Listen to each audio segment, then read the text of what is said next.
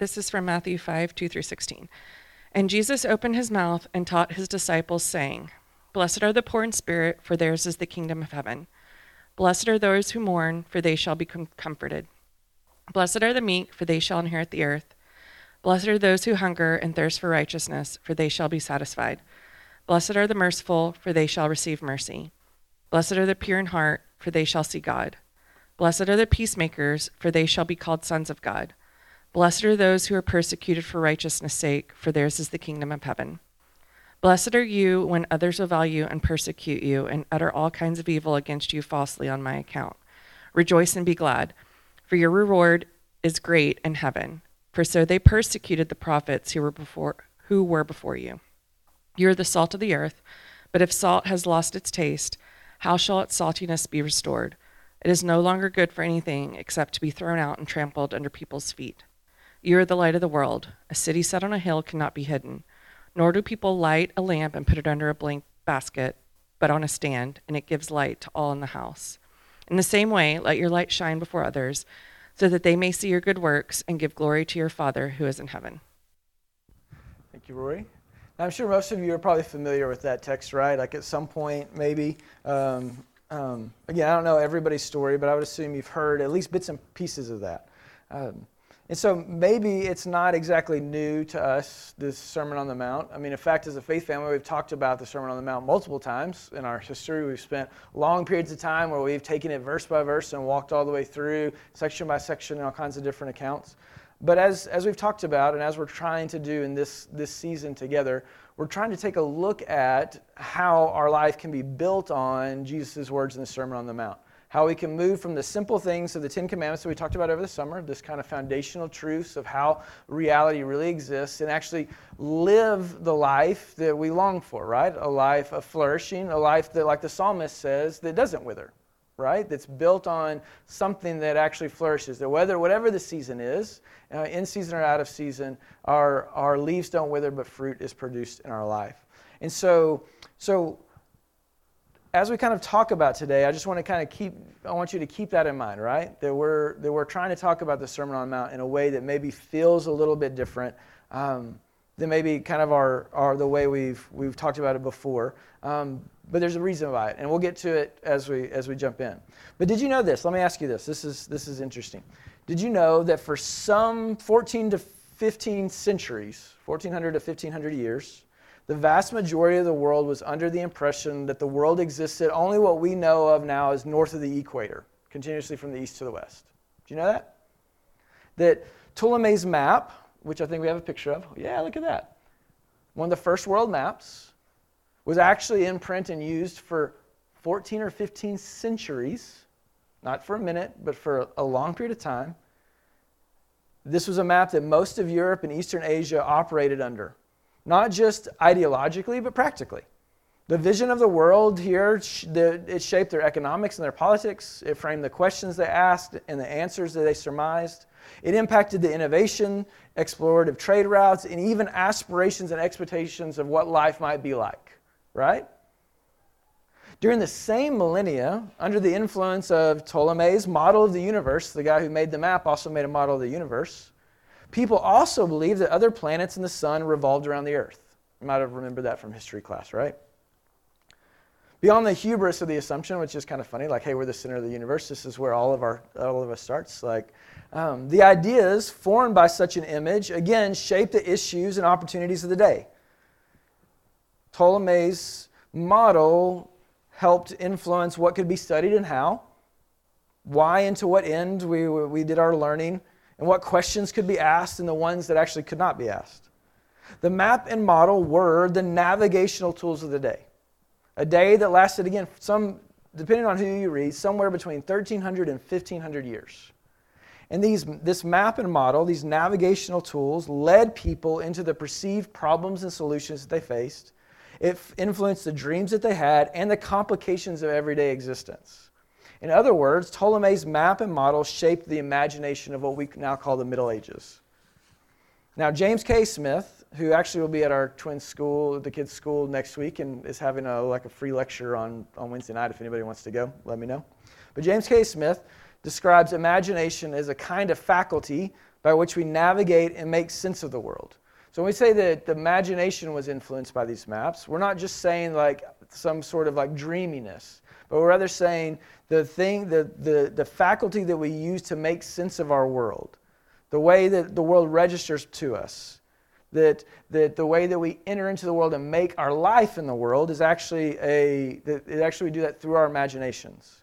But often in ways that don't register, that fly below the radar of our conscious reflection. Much of our action is not the fruit of our conscious deliberation. Most people weren't thinking about the map and the model all the time, right? They weren't pulling it out everywhere they wanted to go when they wanted to go make trades, when they wanted to when they were doing farm labor, when they were making the things that they were meant to make. But at the same time, much of what we do grows out of these passional orientations to the world, these ways in which we think the world operates and exists. In short, our action emerges from how we imagine the world. How we imagine the world shapes how we live in the world. But our imagination isn't merely individual. It's not just about you and what you particularly in, uh, imagine or I particularly imagine, but it's also influenced by our social imagination. Karen Swallow Prior argues culture provides individuals with a precognitive framework, a framework that includes our unconscious, unarticulated, unstated, underlying assumptions that direct, shape, and form our thoughts and desires and imaginations in ways we don't necessarily recognize that think of these as the unseen parts that form the structure of a house. Kind of like the house that, as, at the end of the Sermon on the Mount we talked about last week, either stands or falls. That when the way we build our house is through a rightly informed imagination. Our imagination impacts the way we build our house. So, again, while not everyone was pulling out Ptolemy's pictures and charts on their daily existence, the individual and social houses of the day were constructed on and from a particular vision of how the world works. It's hard to believe, I know, but these concepts were ingrained as religious and educated facts for much of Europe and Eastern Asia for centuries. So ingrained into the heart were these maps and models that to challenge them was considered heresy at one point, which is why, even 100 years after both assumptions have been evidentially demonstrated as off the mark, completely wrong, we had circumnavigated the globe. We have recognized at some level that, that the sun is the center of the earth and the, and, or center of the universe and not the earth. Even 100 years after those discoveries had been affirmed, when Galileo offered to let people see for themselves a universe different through his advanced telescope, offered the chance to look through the telescope themselves, which is a rare opportunity that we might fathom today, right? It'd be like being like, here, pull back the curtain and you get to see how the universe works, kind of like you get to see the world completely new and different. There were actually people who refused to even peek. It's not that they just didn't believe him, they didn't even want to look and see if they might be wrong, right? Much of the educated or Western world prior to the Renaissance couldn't envision a world different, much less all that that world could contain the things they didn't even know to ask or desire, beyond what the maps and models had that had permeated their development for centuries had led them to. And the same thing is true for the disciples gathered around Jesus' feet on the mountainside. They were no less imaginatively blocked, ironically, by the maps and models of life with God and others perpetuated for nearly the same time frame. It's about 1400 years from Moses to Jesus. For about that same length of time, the disciples have been hearing stories. They have had a world shaped and mapped for them by others. And here they sit in front of Jesus. They couldn't envision God's kingdom coming without a geographical, geopolitical power center, right? None of them could, could have thought that the kingdom of God would come and the nation state of Israel wouldn't be reborn. They could not envision the kingdom's arrival mixed and muddied in the dirt of multiculturalism. God would never come back as part of just a kingdom in the midst of all the kingdoms. They could not envision the kingdom's arrival without perfect harmony, containing continued suffering and striving and sowing and laboring and wrestling. When Jesus comes back, when God comes back, everything is made whole and peaceful, right? They could hardly conceive of a kingdom that was not grand and gaudy, political or powerful, not a place, but a people in relationship.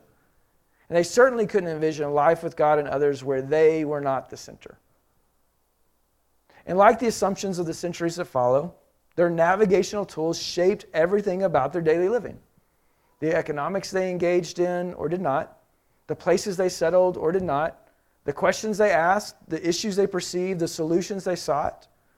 Like the systems of later centuries, the disciples gathered around Jesus on the mountainside were bound by emotional or imaginative barriers, myths of how the world was oriented, and thus anxious and restless, considering the resolutions of their perceived problems and opportunities never actually changed their life experience, right?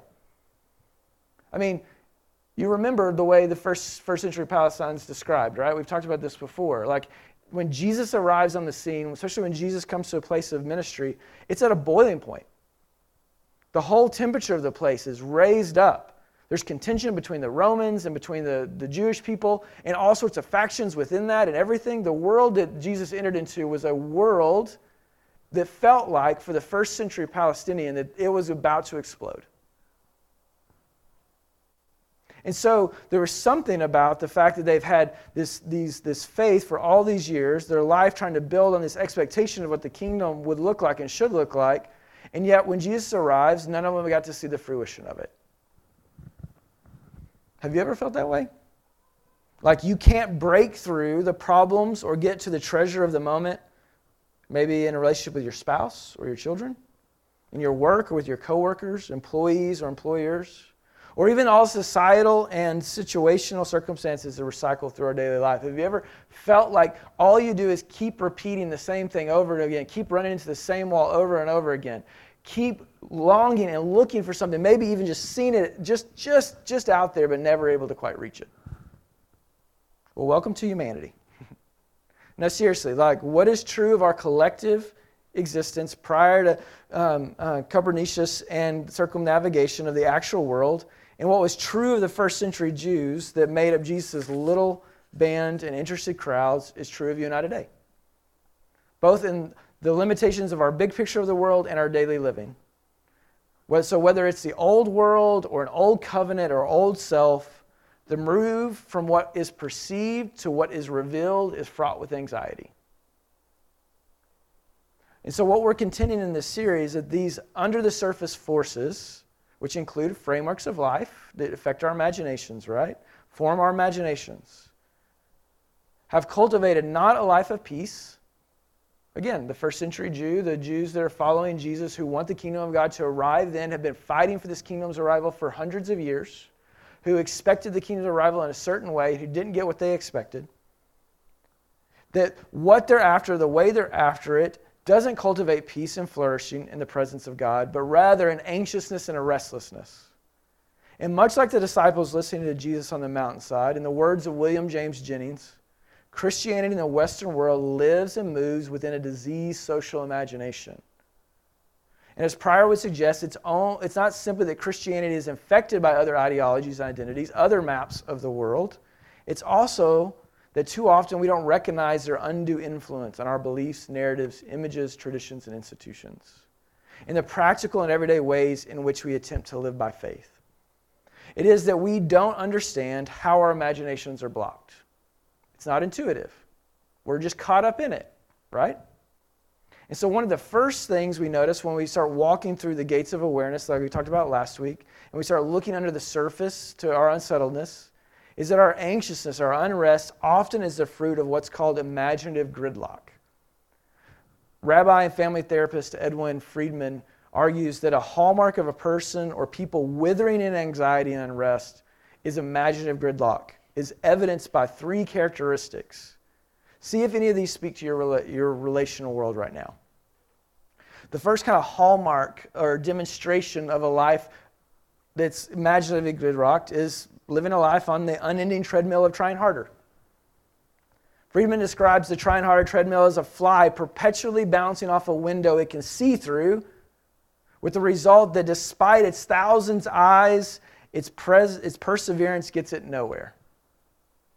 Though it can see what's on the other side of the glass, the fly can. That's why it's going there, right? And wants what's on the other side. And it will give all of its effort, even to its own demise. It simply cannot force its way through the invisible barrier. Right? Have you ever felt like that in life? Have you ever been in a place in life that felt like that? The, yeah, that's right.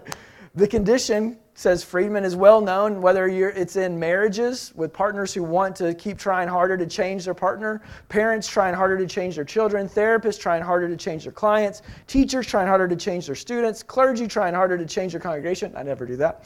Um, managers trying harder to change those they manage, CEOs trying harder to change their managers, consultants trying harder to change CEOs, and social scientists, this is kind of funny, who keep trying harder to explain what is happening and never actually do. The treadmill of trying harder is driven, again, Friedman says, by the assumption that failure to get what we want, to see what we want take place, is due to the fact that we did not try hard enough, or that we did not use the right technique, or we did not get the right or enough information. That if we just tried harder, my kids would do what I want them to do. If I just try harder, my boss will do what, what I want him to do.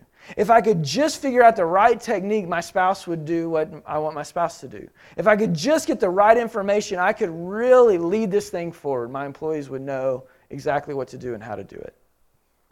The assumption overlooks the possibility that thinking processes are stuck in imaginative gridlock. That is, that maybe our issue isn't our effort, but maybe it's our orientation. The way we orient ourselves to the world and others is actually the thing that's not working. The way we're relating to one another maybe actually be the thing that's broken. Maybe the way we're relating to ourselves. At its worst, the treadmill does what running in place often does. Do we have any treadmill runners in here? I've periodically ran on a treadmill. Um, there's one in my house that has a lot of dust on it. It's great. It's become a great storage space. Um, but when you when you're running on a treadmill, and if you haven't run on a treadmill, just pretend that you, you're somebody that runs and then doesn't run on treadmills. You fix your attention on an arbitrary and ultimately inconsequential goal when you're running on a treadmill, right? Like there's a difference between running around the neighborhood, you have a start and end point, you have a place where you're going, all that kind of stuff. When you're on a treadmill, the goal is some sort of, of distance or time over distance or like in life like it's if this if i if i get to this point if i get to my my one mile mark or my mile under 10 minute mark or whatever like i'm kind of done on the treadmill this is my goal. Or like in life maybe it's a particular change in a specific person or situation. When we're running fixed in place we're fixed on this kind of short-term intermediate kind of arbitrary goal and we lose sight of the real reason we're running which is health right the real reason we're in relationship with others, which is wholeness, fullness, abundance of life, right? We miss the kind of big picture because we're fixated on what is perceived as the immediate goal. In the world, in, in Ptolemy's map and model was fixated on, um, particularly on the Northwest Passage, connecting the East and the West. In doing so, their fixation, they nearly missed the kind of important accidental discovery of what was in the middle, which is us, right here. Hey, we're here. Yeah, we're in the middle. The Jewish people, likewise, were fixated on being ready for God's return.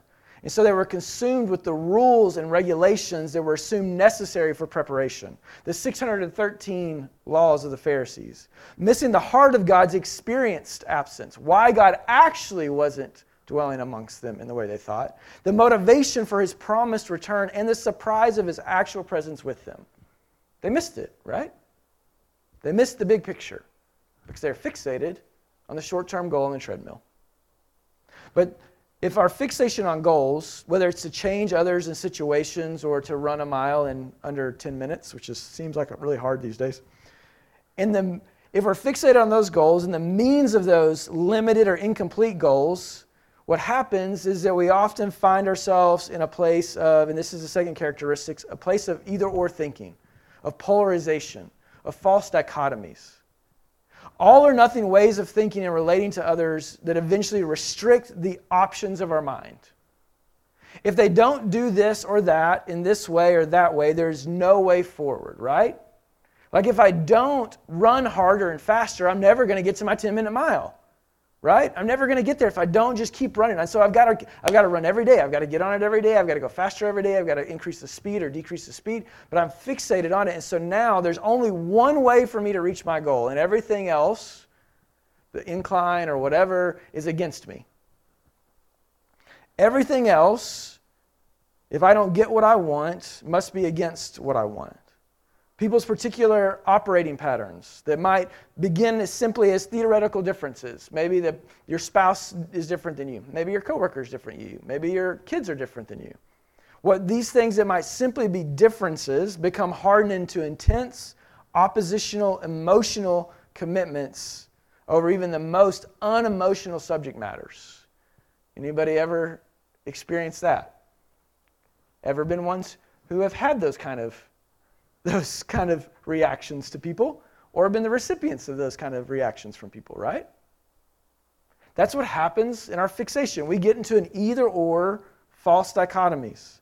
Friedman argues that some intense polarizations, such intense polarizations, are always symptomatic of underlying emotional processes, underlying imaginations of the world and how we are to build and cultivate a life in our imagined world. That we're running into something and we keep running into it, and so, like these intense polarizations, are a manifestation. They're a sign of something is really wrong with the way we're interacting with the world.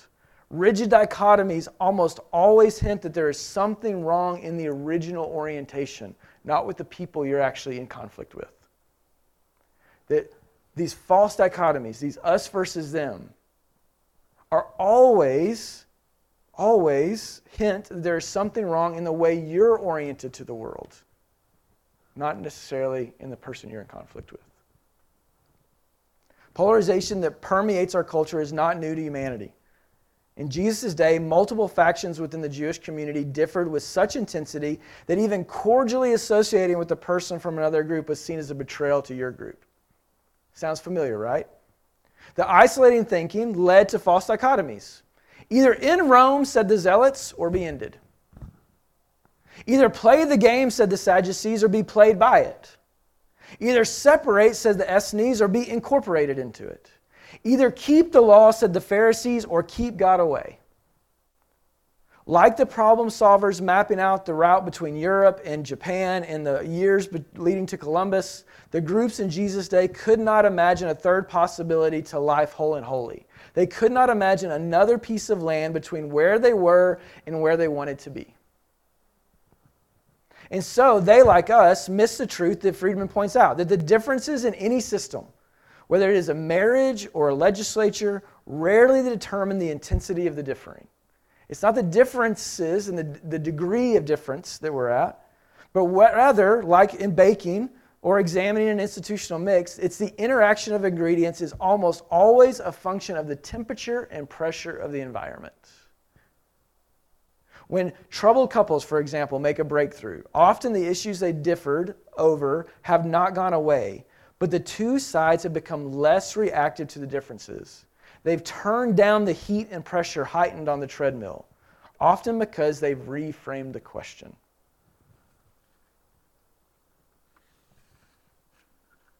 Friedman argues that in the search for the solution to any problem, questions are always more important than answers. Because the way one frames the question is the way one frames the problem. And that predetermines the range of answers that we can conceive in response. So if your map and model say that the only way to your desired destination is through these people, overcoming those people or issues or limitations, even if the limitation is yourself, then you'll only conceive of answers that have you get what you want by going through those people. Fighting with them, eliminating them, compromising with them, oppressing them, avoiding them, taking advantage of them. What is true of nations and groups is true of marriages and offices, friendships, spirituality, and even parenting. Friedman, in all of his, all of his family interactions, he discovered that there, there is a rather common story of this cycling through non answers rather than reframing the questions kind of place that we get stuck in.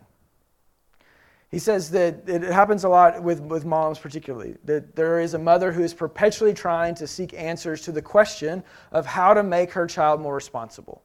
As a parent, I can identify with this. And she will be on a frustrating treadmill, says Friedman, until she is able to focus on her own development rather than her child's. And he tells this story. For example, there's one mother spent years trying to find new ways of getting her kids to do their homework, which actually was like a good like three hours of our afternoon as a family. despite the fact that she knew she had been completely ineffectual in her efforts. she spent years trying to get her kids to do the homework, and they would never just do their homework. They would never just get up and, and, go do it. There was always this perpetual, you need to do it, you need to do it, you need to do it. Because in her heart, like what she needed was she needed her kids to be responsible. And if they did their homework, that means they were responsible and they would be responsible. And if they did their homework, they'd be responsible kids who could be, have responsible lives. And, you know, like it's that important, right? Because if you didn't do your homework right on time, exactly when it was due, and you never failed or struggled with it, then of course, like you're going to have a perfect life, right? Right? No? Okay, maybe not. So finally, one day, the mom said to the kids, This is crazy. Me yelling at you all the time, me getting on you all the time, me having to do this to you all the time is absolutely crazy. You're actually going to save me a lot of money if you don't go to college. So from now on, every time you catch me commenting on your schoolwork, you can find me a dollar because that's going to save me a bunch of money.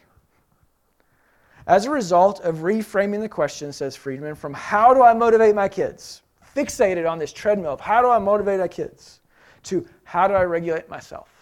How do I, how do I better orient myself to the realities of what's going on in my life, in this world, how, my, how I'm relating to my kids, and my kids are relating to their, to their school? How do I better regulate myself? She not only found them doing far better, the kids actually began to take responsibility, but a chronic backache that had bothered her for years mysteriously disappeared.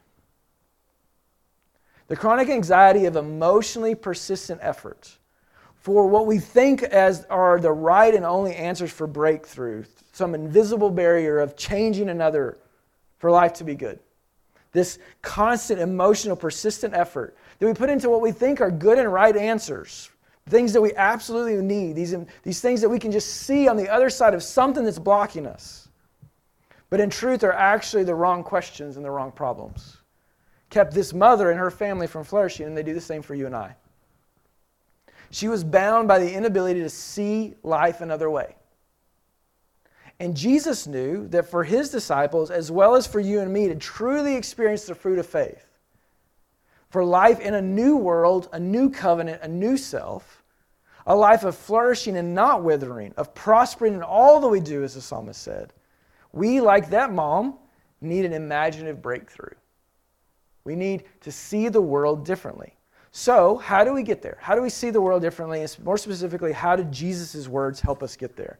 And I'm going to go super fast. Yeah, were you ready? You ready to run?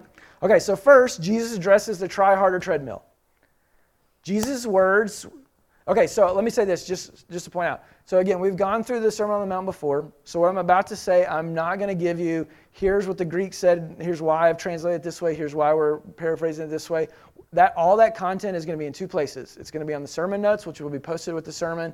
It'll be linked back to our post sermons on this, where we work it all out in detail. So I'm assuming you're going to have questions about some of the things I say and some of the, the factuality of some of the stuff. That's cool. That's great. All the way for you to research those facts are found on the on the line. They'll be posted up later this week. Okay. So just hang with me, run with me. When the doubt comes, when you're like, eh, what? Where's that coming from? You can find the references to it later. Okay. Cool. All right. So, Jesus addresses the try harder treadmill first and foremost. The word we translate blessed is not a word seeking something. It is a word that Raymond Brown points out that is not a part of a wish and not to invoke a blessing. Rather, it recognizes an existing state of happiness or good fortune. To say blessed is actually to say blessed. Blessed, already are you happy, favored, whole, complete. Not your becoming, it's not a wish, it's what it is. The first statement of each beatitude then affirms a quality of spirituality that is already present, a wholeness and completeness that already exists, that you already exist within. And the second statement affirms a future that allows us even now to live a happy life. And maybe that's key, right? We get the already part, but we kind of read the second part as uh, like, if I do X, then I'll get Y, right? How many of you have read the Beatitudes like that? If I do X, I get Y. If I'm poor in spirit, then I get the kingdom of God. If I'm forgiving, I merciful, I get I get mercy, right? That's not how the Beatitudes are read. The second statement affirms a future, says what is true of your future, so therefore you can live in the blessedness already. So instead of reading, Blessed are the people who do X because they receive Y, the Beatitudes should be read like this Already happy are you, utterly dependent on God's presence and power, for you have it. Already favored are you who feel the losses in life, for refreshment and strength are yours. That's what comfort actually means. Already whole are you, appropriately angry and evidently gentle. That's what meekness means. Again, you can reference back to where we, why we say it means that. For you are at peace amid chaos. Already happy are you whose truest, always there desires drive you. For you have your daily fill. Already favored are you who illogically and inconceivably forgive, for you have what you share. Already whole are you laborers for wholeness and health, for you're living on your inheritance, your vocation, what, has, what was made for you and given to you. Already happy are you in conflict with the old world self maps and models for living in and by, for you are living in and by something new. Already happy, favored, and whole are you in the run ins and put downs, for you are distinctively with Jesus. For those blessed to be a blessing, called to call others, shown to reveal in word and deed a world different, have always led a life with a bit of tang. That's what Jesus says. He takes us off the treadmill. The treadmill gets us nowhere. Jesus says, You're already there. The treadmill keeps us running for something to try to gain something, to get something, to break through something. Jesus says, Why are you trying to break through get through? You're actually already in it. And taking us off the treadmill, there's nowhere to run if we're already there. Jesus turns down the temperature and pressure to find it, fix it, and get it right visions of the kingdom, doesn't he?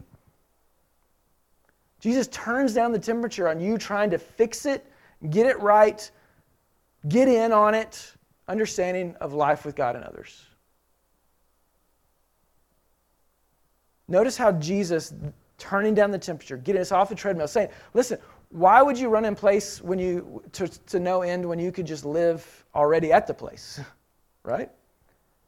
Turning down that pressure of trying to figure it out trying to fix it, find it, get in on it, as if it's some sort of map or discovery or something that you can do to get there.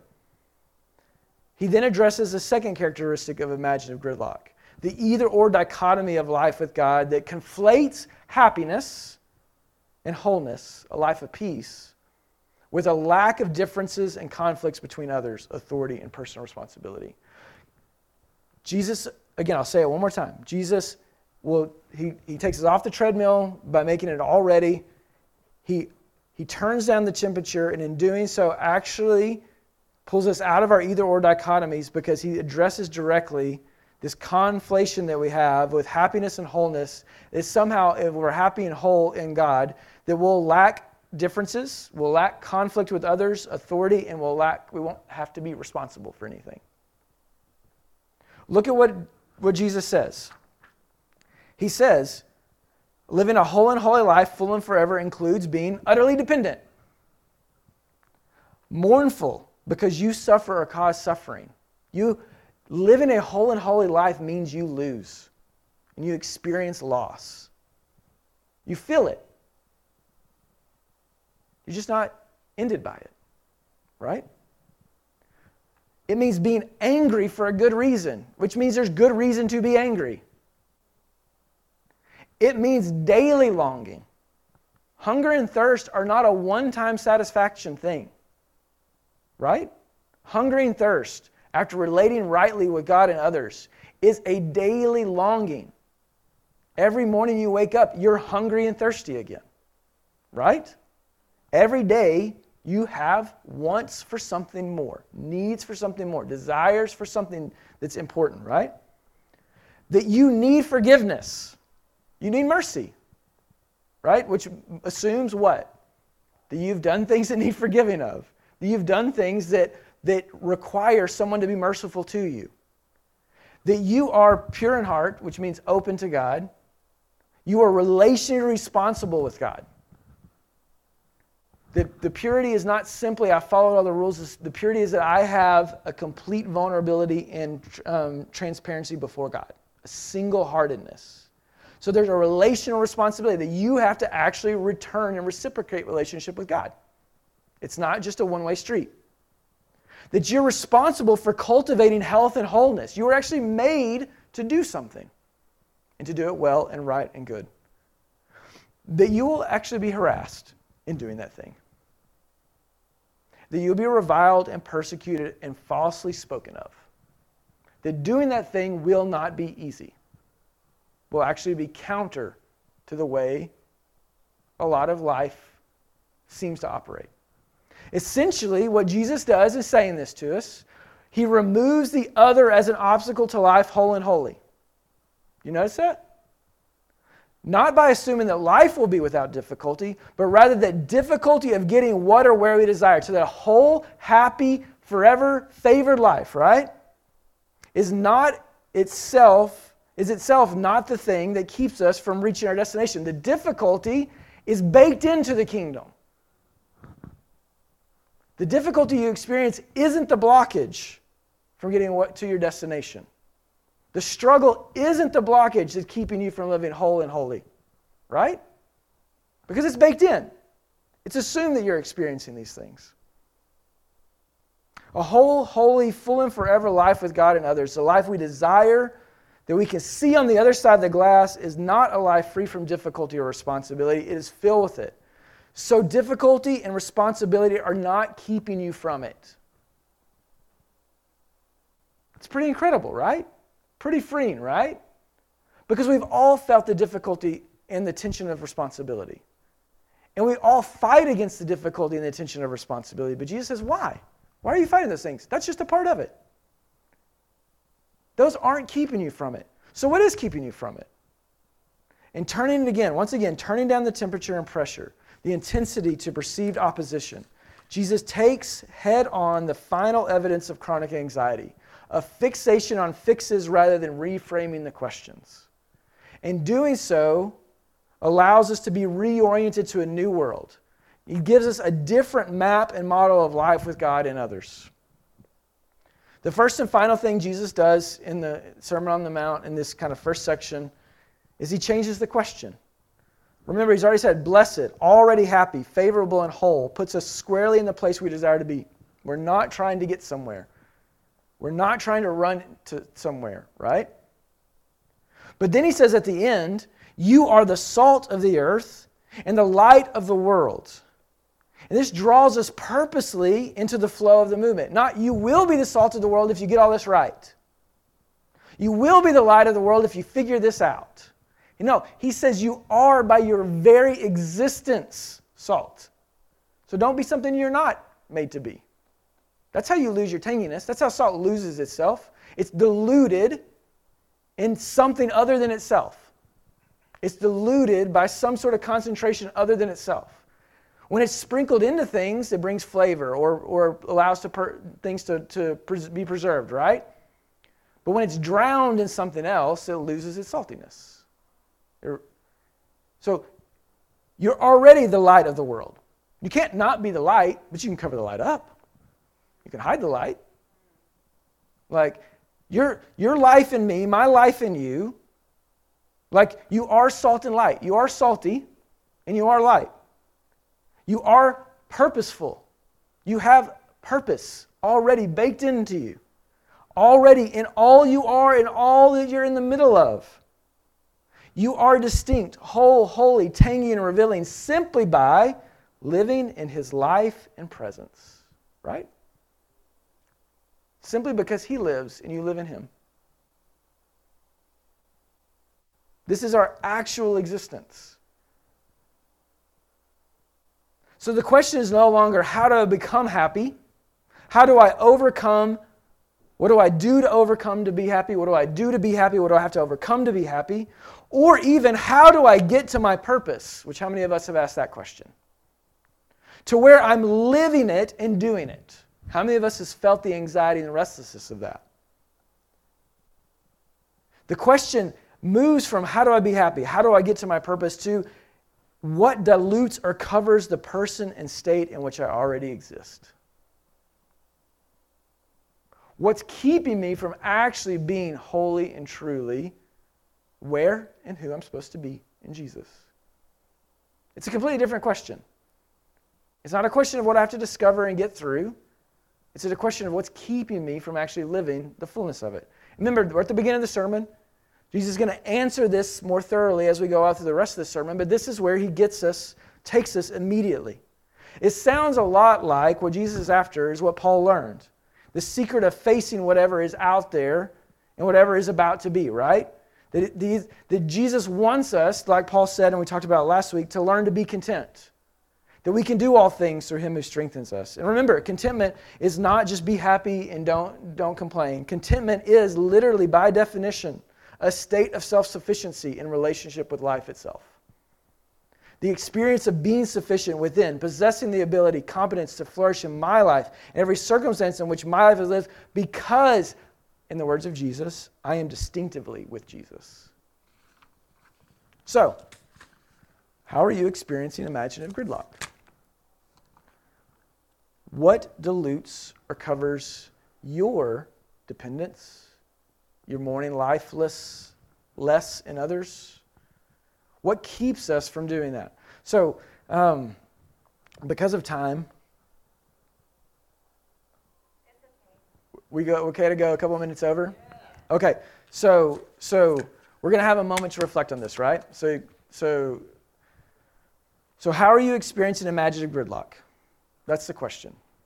Like, where are you on the treadmill? Living in false dichotomies and this either or mentality, this continued search and search and search and search for answers, but never finding the answer because maybe the question's wrong, right? Like, where, in what ways are you experiencing imaginative gridlock? What dilutes or covers up your tanginess, your distinctiveness, your life already in God? So, what we're going to do for just a second is I'm going to reread the Beatitudes. This will stay up on the screen the whole time, but I'll reread the Beatitudes.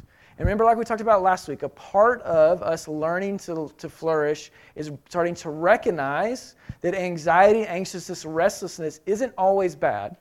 Like it actually is a signal telling us that something is off, that we need to learn something, listen to something, do something different. So as I read these words, pay attention to your heart rate, to your racing thoughts, to your tightening stomach. And when you feel those things, ask the Spirit to examine you and see what's going on, to show you what the psalmist would say are your disquieting thoughts.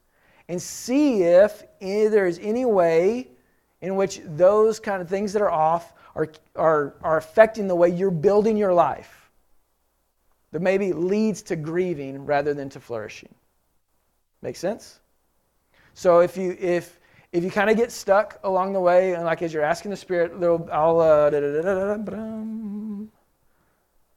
there'll be a little prompt question up here.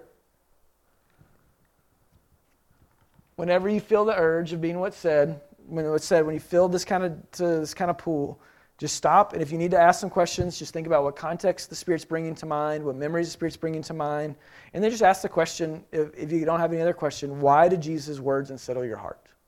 Like, what about these things unsettle me? And then just listen. And listen, we're going to only get to do this for a few minutes, but everything that we're doing right now will be up on the website tomorrow with a guided guide to help you walk through it in your own time with the Lord this week, in community and gospel community, your DNA group, or whatever. So this won't be the only time, but this will be the beginning, okay? So let me, let's do this. Will you bow your heads with me? Or look down at the ground, whatever you're most comfortable with. Take a deep breath. As you breathe in, Breathe in, already whole. As you breathe out, in Jesus. Do that a couple more times. Breathing in, already whole, in Jesus. Already whole, in Jesus. And then listen to me as I read, paying attention to your body. And when you feel your body, when you feel your body reacting to the words. Stop listening to me and ask the Spirit. Cool? Already happy are you utterly dependent on God's presence and power, for you have it. Already favored are you who feel the losses in life, for refreshment and strength are yours.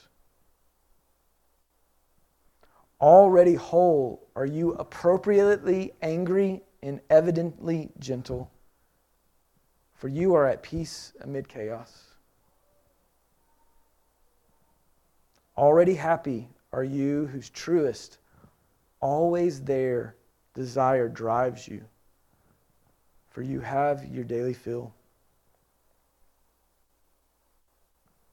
Already favored are you who illogically and inconceivably forgive, for you have what you share. Already whole are you laborers for wholeness and health for you're living on your inheritance, what was made for you, and what's given to you. Already happy are you in conflict with the old world, the old self maps and models, for you are living in and by something new. Already happy, favored and whole, are you in the run ins and put downs? For you are distinctively with Jesus. And all those blessed to be a blessing, called to call others, shown to reveal in word and deed a world different, have always led a life with a bit of tang. I'll be quiet for a few minutes.